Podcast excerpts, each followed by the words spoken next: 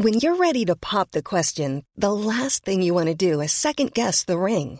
At Bluenile.com, you can design a one of a kind ring with the ease and convenience of shopping online. Choose your diamond and setting. When you find the one, you'll get it delivered right to your door. Go to Bluenile.com and use promo code LISTEN to get $50 off your purchase of $500 or more. That's code LISTEN at Bluenile.com for $50 off your purchase.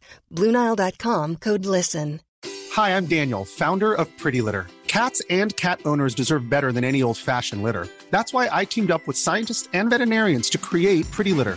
Its innovative crystal formula has superior odor control and weighs up to 80% less than clay litter. Pretty Litter even monitors health by changing colors to help detect early signs of potential illness. It's the world's smartest kitty litter. Go to prettylitter.com and use code ACAST for 20% off your first order and a free cat toy. Terms and conditions apply. See site for details.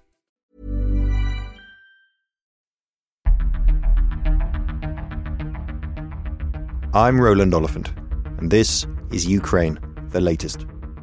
Today, Russia says it has captured another village in its ongoing offensive in East Ukraine. Britain backs Mark Rutte for NATO Secretary General, and foreign correspondent Colin Freeman reports from the front line in Donbass. Bravery takes you through the most unimaginable hardships to finally reward you with victory. If we give President Zelensky the tools, the Ukrainians will finish the job. Slava Ukraini! Nobody's going to break us. We're strong. We're Ukrainians. Every weekday, we sit down with leading journalists from the Telegraph's London newsroom and our teams reporting on the ground to bring you the latest news and analysis on the war in Ukraine. It's Thursday, the 22nd of February, 2024. One year and 362 days since the full scale invasion began. Today, I'm joined by Colin, who's been reporting from the front lines near Avdiivka, and Joe Barnes in Brussels. I started with the latest military updates from Ukraine.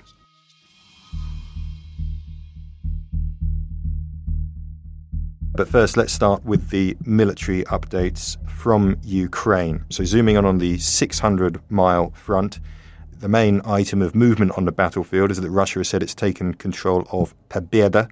Um, that is a small hamlet. It's about five kilometers west of Donetsk city in East Ukraine. They've confirmed that does mark another small step forward, small step further west following the fall of Avdiivka um, over the weekend. The relevant quotations from either side uh, this is the Russian Defense Ministry. On the Donetsk front, units of the southern group of troops liberated the village of Pobeda and improved their position along the front line.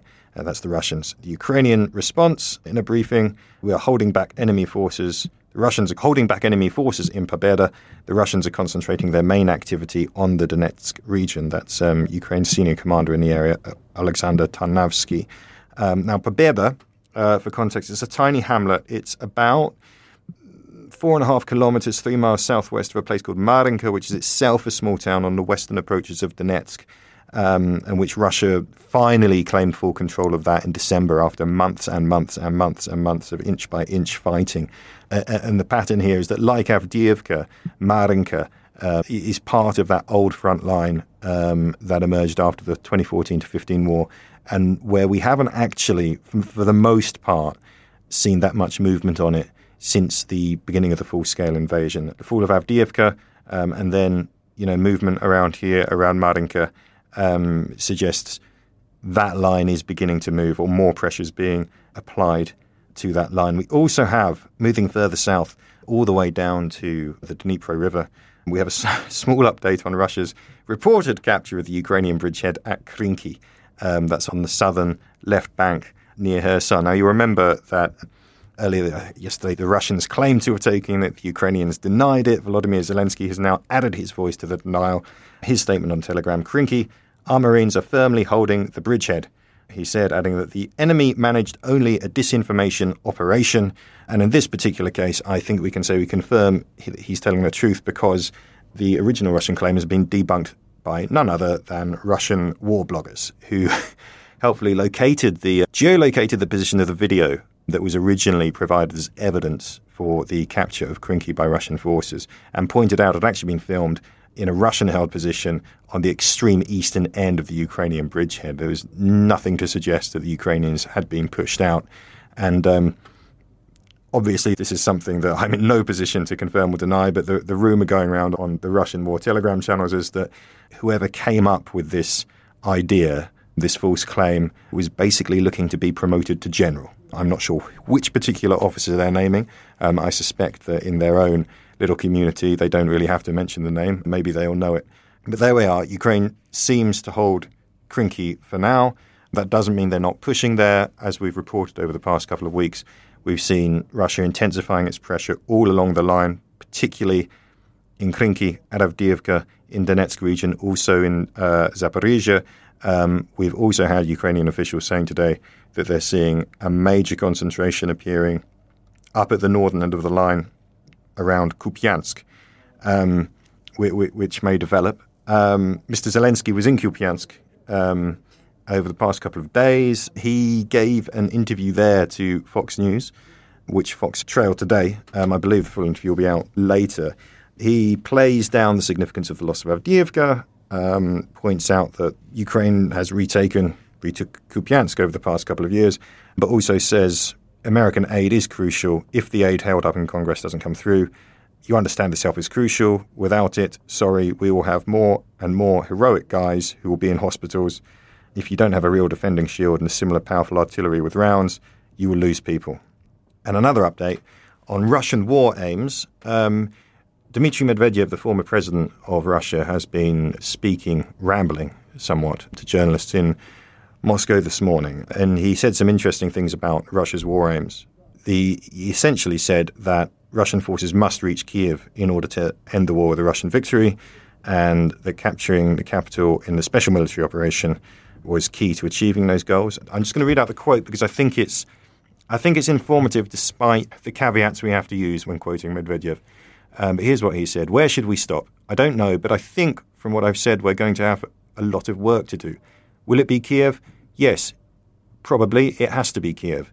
If not now, after some time. Kiev is a Russian city, and from there is emanating a threat to the existence of the Russian Federation, an international threat. Although it's a Russian town, he goes on and says that it's being controlled by America and so on. He also says that they need Odessa back. Odessa, come home. He said, We've been waiting for Odessa in Russia. This is our Russian city. Now, Medvedev, of course, plays an interesting role in the Russian government because he's a former president. He's obviously quite high up the hierarchy, but he doesn't really carry that much clout, and not that many people take him incredibly seriously, which means he can be used to say things that the Kremlin can very easily walk back afterwards, which is one reason probably why you saw him rattling the nuclear saber um, so loudly. Some of the biggest, most fieriest threats about Russia using nuclear weapons came from Dmitry Medvedev, probably precisely because it's something the Kremlin can easily wash its hands of.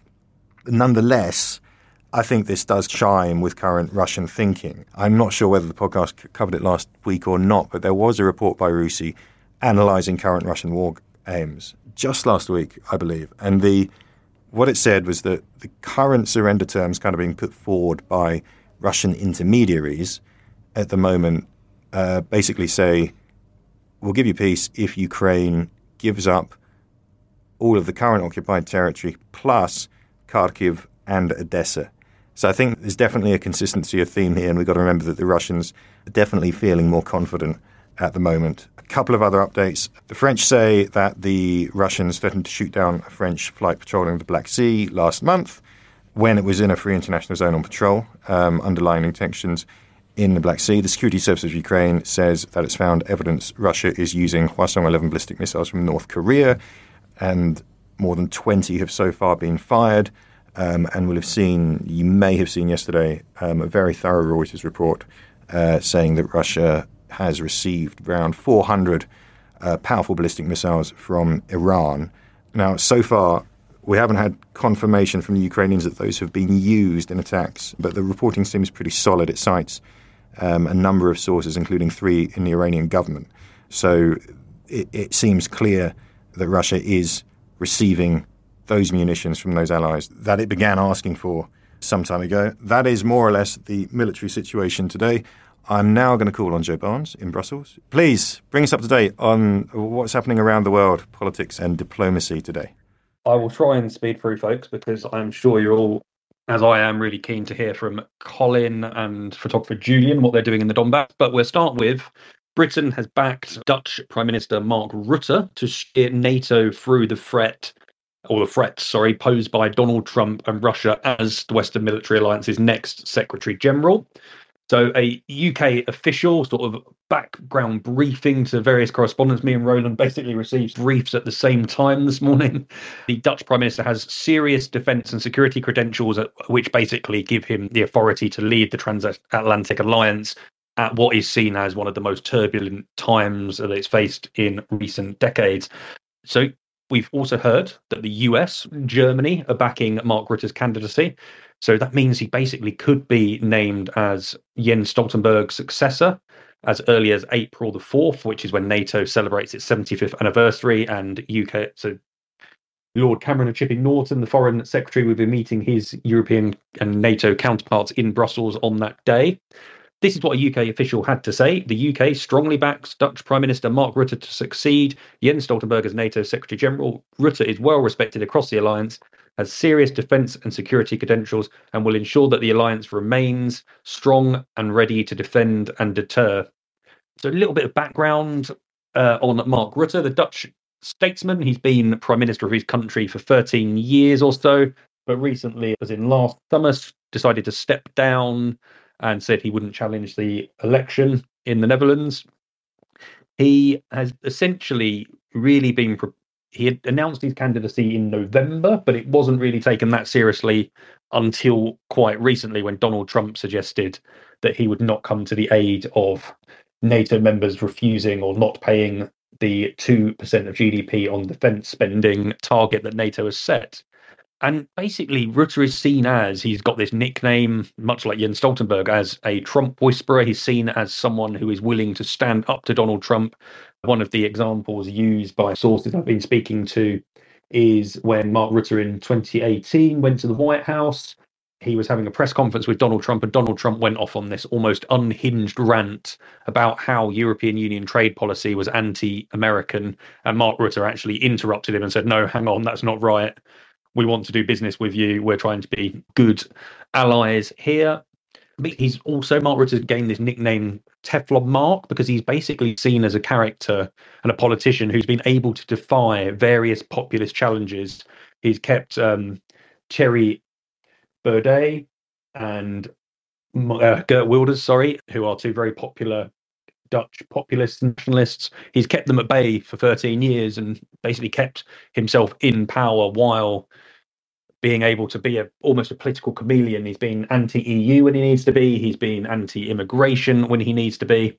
But he's also known for being able to convince nationalist voters that he is a man that backs them. So in 2019, he basically condemned what he said was a white wine sipping elite for criticizing Mr. Trump's attacks on international organizations such as NATO, the EU, and the World Trade Organization. And you'd have heard our reporting on this recently. Mark Rutte's basically his candidacy has become known as what is a three pronged plan to Trump proof NATO ahead of November's US elections. Basically, it's a bid to ensure that more than 18 of the alliance's 31 member states commit to spending 2% on defense um, and a, more emphasis placed on US foreign policy priorities such as China and the Middle East. So, a source that has been telling us how do you manage a future Trump presidency is basically a combination of flattery and a firm hand. Mr. Rutte and Jens Stoltenberg have shown they are capable of that. So, look, that looks set to happen. Only Hungary and Turkey have really raised concerns, but their opposition isn't seen as insurmountable. But now let's move to other news. We have President Zelensky is reportedly proposing talks with Poland's Prime Minister Donald Tusk and President Andrzej Duda to address the simmering row over grain exports. Interestingly, the talks could symbolically take place on the Ukrainian Polish border, which has become ultimately the flashpoint in this row. So, Polish protesters, truckers, farmers have essentially snarled up the crossing. They blocked Ukrainian lorries and trains actually from entering Poland because the Poles in on the border are essentially upset that Ukrainian grain enters Poland and stays there, essentially being dumped on their market, bringing down domestic prices. So, grain is, of course, very, very expensive to move overland. Most grain is traditionally moved out of Ukraine's southern ports, Odessa, but because of the military threat posed by Russia, even though Ukraine has done fantastically to negate that in the Black Sea, a lot is still being moved over land. So Warsaw has been asking for Brussels, the European Commission, for assistance in resolving this row, basically by providing extra cash to help move Ukrainian grain from Poland, where foreign where private companies won't do it because it's too expensive, not cost effective, but also to give Poland a series of carve outs from the rules that give Ukrainian goods unimpeded, unimpeded access to the bloc. So I think that's a really fascinating talks. And the Polish government, even though the prime minister and president are from different parties, uh, and Mr. Zelensky get on very well and are seen as very close allies. But now is this row I won't see as interrupting that alliance, but what it does is it means that both sides have to be seen to put a wedge between them because they have to be batting domestic interests. So it's interesting to see if that could be hammered out. Then to some security assistance for Ukraine. Denmark has announced a new 1.7 billion crown. That's about 195 million pounds, I believe. Might be my math might be wrong, but I have just done that. Um, a military package to Ukraine that's done today and has appealed for allies to also step up and help the country in its war efforts. The package brings Denmark's total donations to about 33 billion crowns since the invasion two years ago. This is what Mette Frederiksen, the Prime Minister, had to say. It is necessary to emphasize that if they, Ukraine, are able to succeed on the battlefield, more donations must come now. It's in this light we will continue to make further donations in the hope that more countries will do the same, not in six or 12 months, but now when the need is very, very big.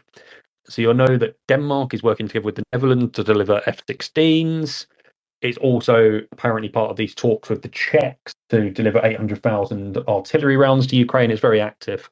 And it's also basically joining the UK, Germany, and France in signing 10 year security agreements with Ukraine. And the Danish announcement seems to be somewhat connected to a Swedish announcement earlier this week, which basically said that 7.1 billion Swedish krona, which is about 550 million pounds, will be donated to Ukraine in various weapon systems. Italy is going to sign it's set to sign its own security package with Ukraine as part of the G7 commitments that were made at the NATO summit in Vilnius to sign long-term security assurances up with Ukraine. So the deal, Italy says, is designed to strengthen Kyiv's defense industry and fight against cyber threats and is a basically part of Europe's long-term promise to protect Ukraine in various ways. So, for instance, Britain is focusing on naval assets, but it looks like Italy is going to use its own domestic defense industry and its capabilities in cyber to help that. And this is what Antonio Tajani has to say.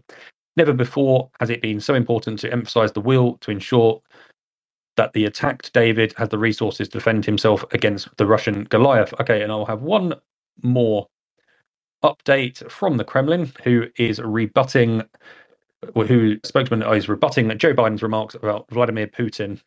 And they have called, the Kremlin has called Joe Biden a Hollywood cowboy. This comes after the US president called Putin a crazy son of a bitch during a fundraiser in San Francisco on Wednesday. And I will stop there and hand over to Colin. Thank you.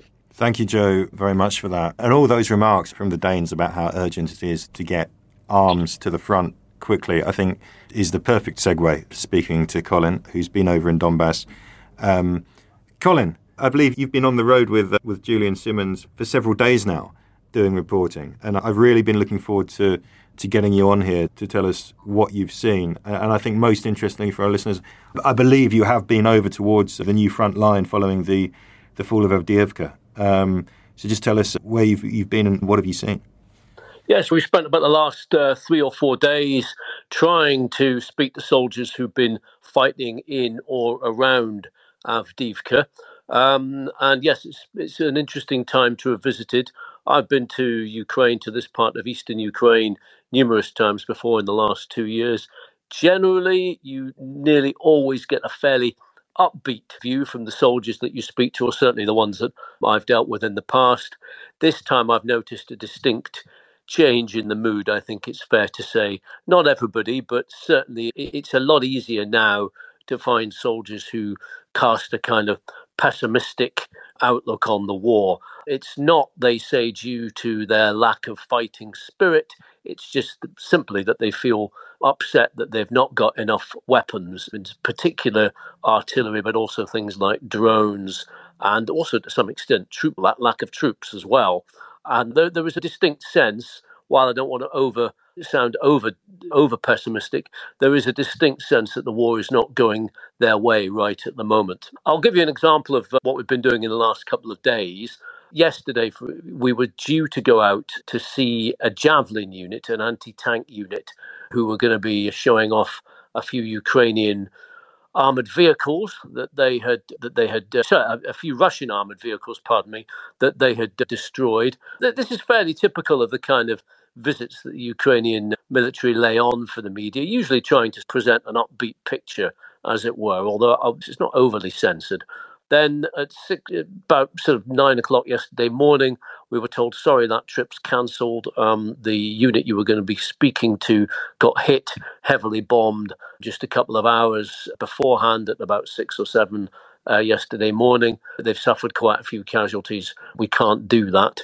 And then that, just generally since then, frontline access has got a lot more difficult. You sense that the Russians are pushing on numerous different fronts.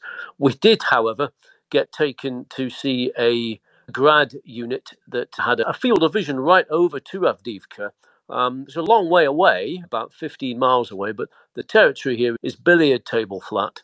And across these wheat fields, you could see Avdiivka in the distance, the big Soviet era coking plant that there is with a huge smokestack, and the outlines of some of the, the, the these hulking Soviet era tower blocks that you see on TV, all blackened and burned and half destroyed. A long, long way away. And uh, yeah, our military escort made a point of stopping by this wheat field where we had a good vantage point, and I'll quote what he said. He said, Look, if we had enough shells, we could be destroying the enemy from spots like this, as we have a perfect vantage spot. But instead, Joe Biden has admitted that we haven't given enough military aid to Ukraine, and now we're in the position where we have to decide which village we hand over next to the Russians. And then uh, to prove his point, he then took us to meet the, this team that were operating a Grad rocket launcher. Again, that would normally be something where you'd get to see the rocket launcher firing, partly for operational reasons and partly, frankly, to give visiting journalists like me something to write about and something to photograph. On this occasion, no firework display. The reason being that they'd more or less run out of ammunition. We were told how few units of ammunition they had left, but were asked not to publish that information.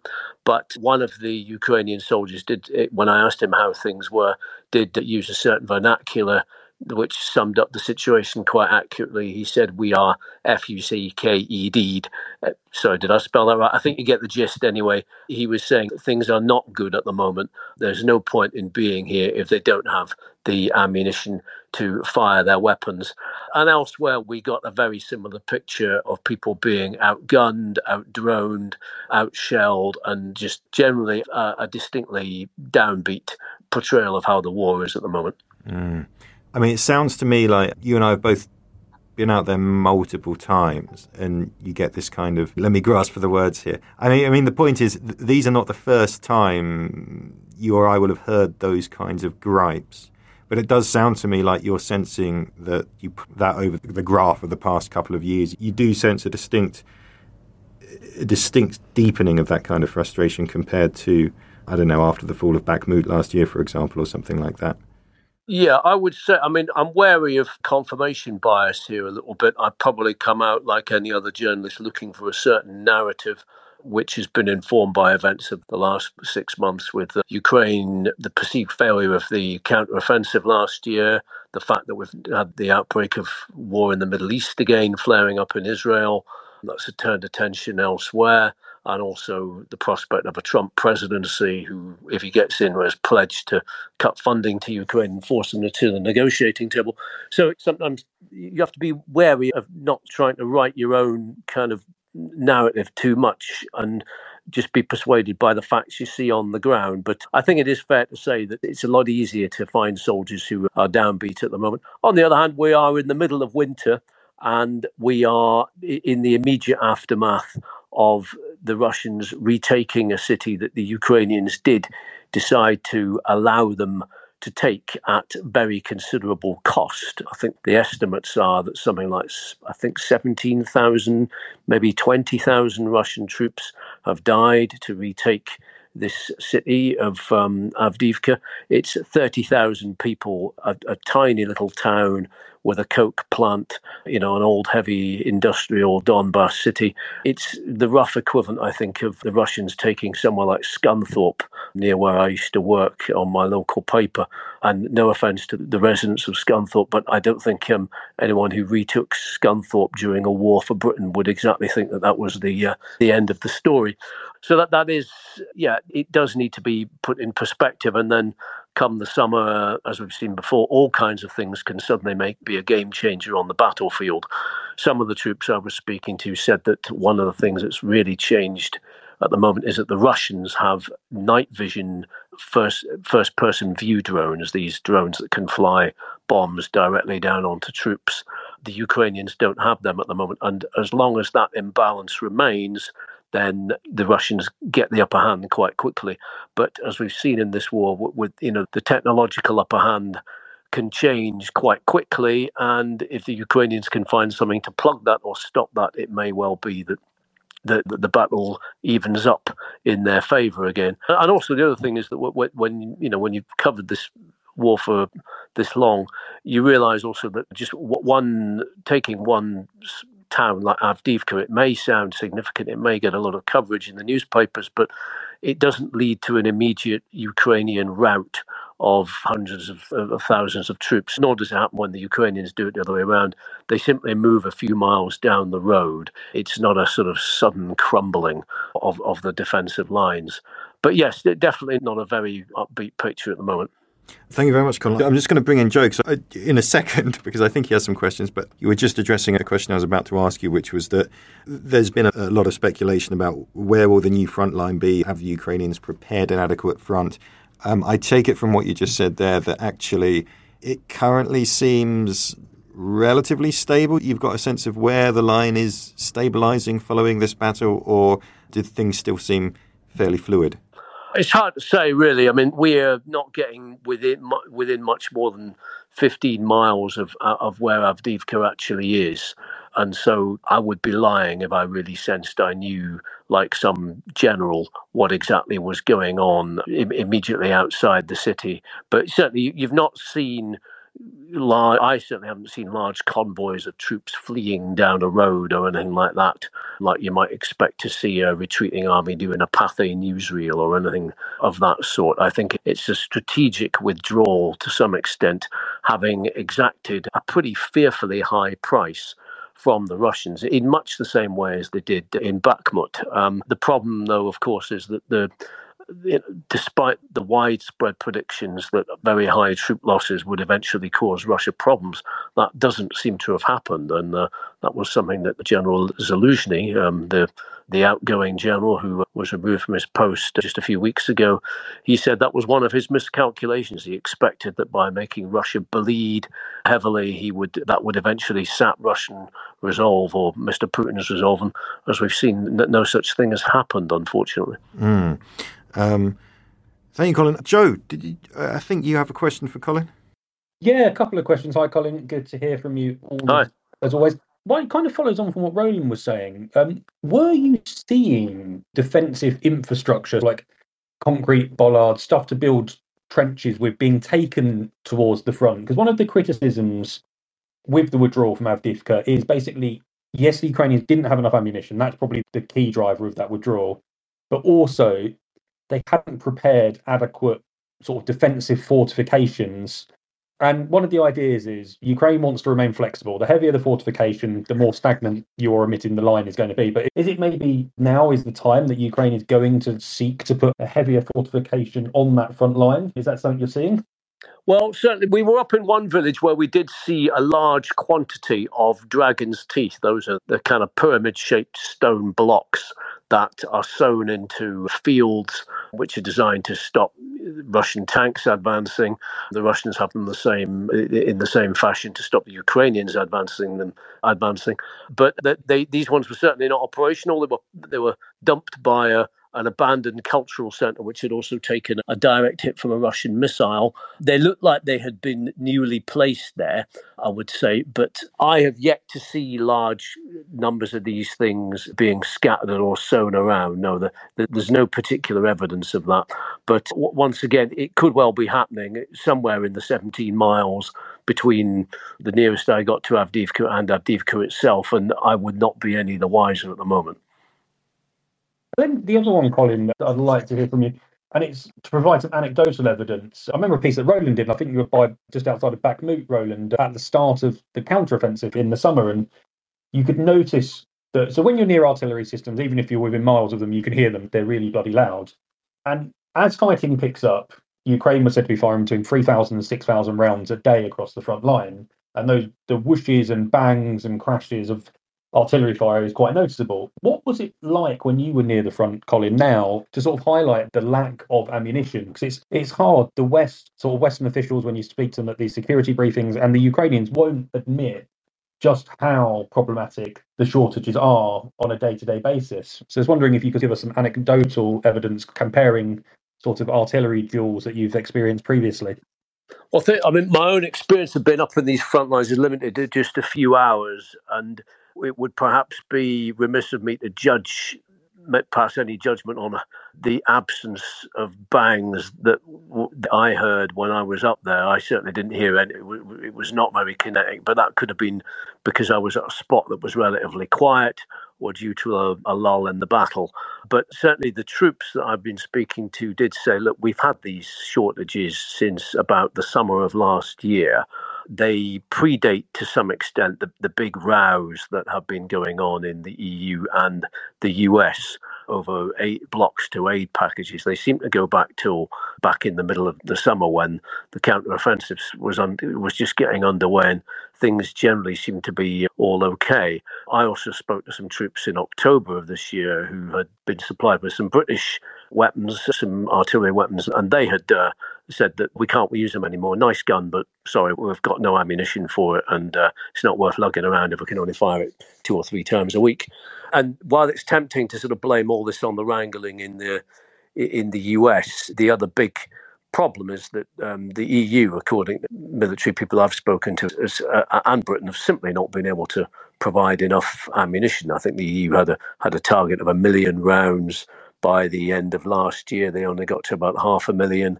One former British defence attaché I spoke to said, "Look, we we missed the boat here. The moment that this war started, we should have been." On it, building new artillery factories, massively ramping up production, and just generally getting ahead of the game for once. But that has not happened, and clearly Ukraine is paying the price. You've been up around Slavyansk and Kramatorsk, I believe, as well. And I was I was seeing some reports yesterday that those cities, which have always been kind of the, the heavily fortified um, epicenter of Ukraine's presence in the Donbass, um, that they've been, although they're kind of you know 20 miles away from the actual front line, that they've been getting receiving more missiles recently. That's always been the case, but apparently it's picked up. Have you got any sense of that, of the mood in the Kramatorsk, Slavyansk kind of direction? Yes, I mean, not specifically. Well, I mean, Kramatorsk got hit uh, I think the day before yesterday, and I'm staying not far from Kramatorsk. I won't say where, but I, I heard uh, the sound of one of the missiles. It struck, I think, a water treatment plant. This kind of thing happens there fairly often. Uh, but certainly in some of the towns like Selidova, which are rather closer to Avdiivka, the residents there that we spoke to said there'd been a definite uptick since about the new year in, in terms of um, shelling, often going on all night and sometimes until four in the morning. And I think a, a number of people possibly planning on moving out, although most of these towns are practically ghost towns anyway.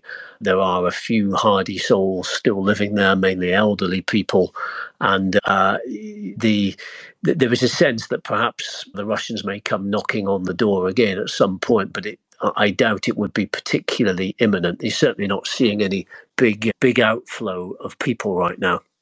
Although there are something like 700 people still living in um, uh, in, in Avdiivka itself. Local residents who've just stayed there the whole time. We spoke to one rescuer a couple of days ago, actually, uh, part of a police unit of volunteer rescuers who've been picking people up from Avdiivka, and he told an interesting story. Actually, he said that one one local family that he rescued, who was full of thanks for him at the time, they've since surfaced on Russian TV. They've they've obviously made it from the Ukrainian side of the border over to the Russian side, and rather than thanking him, they were slagging him off and saying they were plucked away from the town by some fascist and are very glad now to be safely back in the bosom of Mother Russia. His view as well, never mind, um, at least I got the kids out. But that shows you to some extent the, the conflicting loyalties, I think, of some of the people in this part of the world. Have you had any sense of what's going over towards the kind of Bakhmut Chasiv Yar direction? And I'm asking that partly because I'm so familiar with it, and I think we've all passed through that area at certain points, but also because there have in within this the, these reports, this narrative of, of, of, Russian pushing along the front line, there have been a couple of a couple of suggestions that the Russians are making a, a, a more concerted push to to get into Chasiv Yar at the moment. Any sense of the I don't know the dynamics in that area? One one sense of the dynamic, which was that we hope to go to Chasiv Yar, and we've been told we can't because it's too hot, as in too too active, too much fighting there. Last time I was here, I think we went and the time before. This time it's off limits. Yeah, I think that would suggest that the Russians are trying to push down into there quite a bit. Yeah. Coming up, I ask Joe and Colin for their final thoughts. Ready to pop the question? The jewelers at BlueNile.com have got sparkle down to a science with beautiful lab grown diamonds worthy of your most brilliant moments. Their lab grown diamonds are independently graded and guaranteed identical to natural diamonds, and they're ready to ship to your door. Go to Bluenile.com and use promo code LISTEN to get $50 off your purchase of $500 or more. That's code LISTEN at Bluenile.com for $50 off. Bluenile.com code LISTEN. Planning for your next trip? Elevate your travel style with Quince. Quince has all the jet setting essentials you'll want for your next getaway, like European linen premium luggage options, buttery soft Italian leather bags, and so much more. And is all priced at 50 to 80% less than similar brands. Plus, Quince only works with factories that use safe and ethical manufacturing practices. Pack your bags with high-quality essentials you'll be wearing for vacations to come with Quince. Go to quince.com/pack for free shipping and 365-day returns. Joe, if you're still there, do you have any final thoughts? Yeah, I do, and I'm going to stick on the NATO trend. Um, so Jens Stoltenberg's given quite an interesting interview to Radio Free Europe, Radio Liberty, where he has essentially said that Ukraine is right to strike Russian military targets outside of Ukraine. He's basically suggesting that Ukraine is well within its rights when it's using NATO standard weapons gifted to it by NATO allies to hit targets inside Russia. The Brits, I think, said this, and I remember writing it was actually James Heappey when he was a defence minister, said this in April 22. But NATO has always been a lot more cautious, and you'd note the Americans and Germans, I believe, don't say or use the same sort of language. But for Jens Stoltenberg, who has always seemed to be cautious and basically suggest NATO is not involved in any kind of conflict with Russia, which is accurate, but it's a narrative that the Russians and the Kremlin always try to spin. So I think it's interesting that he has essentially escalated his rhetoric on this. And I will read his quotes. So it's for each and every ally to decide whether there are some caveats on what they deliver, and different allies have a different have a bit different policies on that. But in general, we need to remember what this is. This is a war of aggression by Russia against Ukraine in blatant violation of international law. And according to international law, Ukraine has the right to self defense. And that includes also striking legitimate military targets, Russian military targets outside Ukraine. That is international law, and of course, Ukraine has the right to do so to protect itself. It's a, an interesting step up of rhetoric.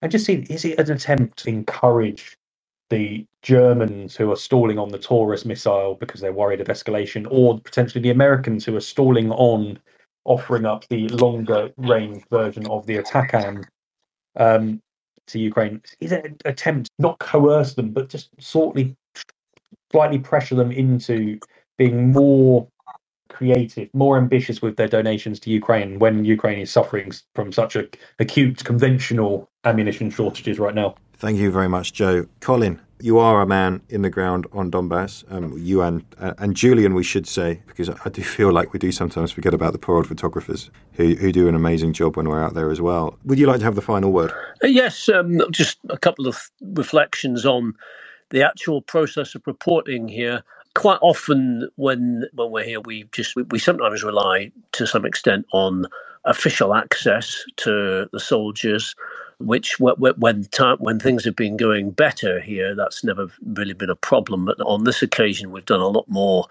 unofficial interviews with soldiers just off the record as they're standing by the roadside and things like that. I think that the fact that a lot of them are, does suggest that they things are going hard, when things are going well, they tend to be a little more, little more reticent actually and observant of rules about who they talk to when. But one thing you do notice is that there's kind of two classes of soldiers out here. There's those who are perhaps behind, operating towards the rear echelons and are not right in the front, who, who look generally more bright and about their business, and then there are those who look like they have come from the depths of hell in the trenches and so on. They're often the ones who are dirty, who are ragged looking, who are smoking, and so on. And they while they are the ones who often have the stories to tell, they're often the hardest to get anything out of. Not, I think, because they don't wish that they they wish to keep their what is going on secret, but they just look uh, physically and mentally fried. It is really quite. It's one of those occasions where you hear about soldiers looking exhausted, and you see them sometimes, and you really think, you know, my God, that guy has been pushed to the point of exhaustion in a way that I will never understand. They don't really react to questions very much. They don't stand and give you detailed accounts of battles, even if they want to talk. They just say, you know, what do you think it's like? How, what, what do you imagine it's like being seen or your mates die? It, it, it's quite a uh, quite a visceral experience interviewing them or trying to. It's often pretty hard to get much out of them, except a few throwaway quotes that, in, in a sense, sometimes speak volumes, as per my earlier comment about that soldier saying that things are a bit F U C K E D. Yeah, it does make things difficult, but it also makes me wonder what what kind of political constituency those people will form in Ukraine. There's a lot of them, possibly several million, really, including when you add in their families and so on, who, who often suffer indirectly from this. What kind of political constituency will that be in Ukraine if those people feel that after all this time, their efforts get let down because of a lack of weaponry from the West? I don't think that's a sort of something we really want to. It's not an ideal outcome. You have a, wartime generations are often very volatile and embittered anyway, and you, do not want them. It would be good if they did not not have that focus for their anger going in that direction. Ukraine the Latest is an original podcast from The Telegraph. To stay on top of all of our Ukraine news, analysis, and dispatches from the ground, subscribe to The Telegraph. You can get your first three months for just £1 at www.telegraph.co.uk forward slash Ukraine the Latest. Or sign up to Dispatches, our world affairs newsletter which brings stories from our award winning foreign correspondents straight to your inbox. We also have a Ukraine live blog on our website, where you can follow updates as they come in throughout the day, including insights from regular contributors to this podcast. You can listen to this conversation live at 1pm London time each weekday on Twitter Spaces. Follow The Telegraph on Twitter so you don't miss it. To our listeners on YouTube, please note that due to issues beyond our control, there is sometimes a delay between broadcast and upload. So if you want to hear Ukraine the latest as soon as it is released, do refer to the podcast apps. If you appreciated this podcast, please consider following Ukraine the Latest on your preferred podcast app And, if you have a moment, leave a review, as it helps others find the show. You can also get in touch directly to ask questions or give comments by emailing ukrainepod at telegraph.co.uk. We do read every message, and you can contact us directly on Twitter. You can find our Twitter handles in the description for this episode. As ever, we are especially interested to hear where you are listening from around the world. Ukraine the Latest was produced by Giles Gear, and the executive producers are David Knowles and Louisa Wells.